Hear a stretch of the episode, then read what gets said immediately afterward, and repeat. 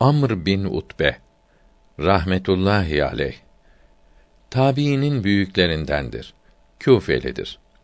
Eshabıyla bir anlaşma yaptı.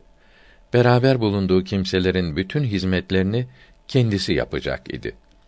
Bir gün hava çok sıcaktı. Koyunları otlatmaya gitmişti. Sevenlerinden birisi onun arkasından gitti. Amr bin Utbe rahmetullahi aleyh uyumuştu ve bir parça bulut onu gölgeliyordu.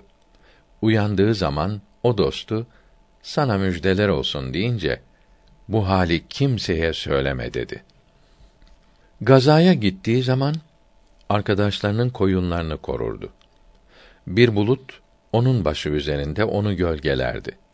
O namaz kılardı ve hayvanlar etrafında dolaşarak onu muhafaza ederlerdi. Kendisi şöyle demiştir. Allahü Teala'dan üç şey istedim. İkisini ihsan etti. Üçüncüsünü de ihsan edeceğini ümmid ediyorum.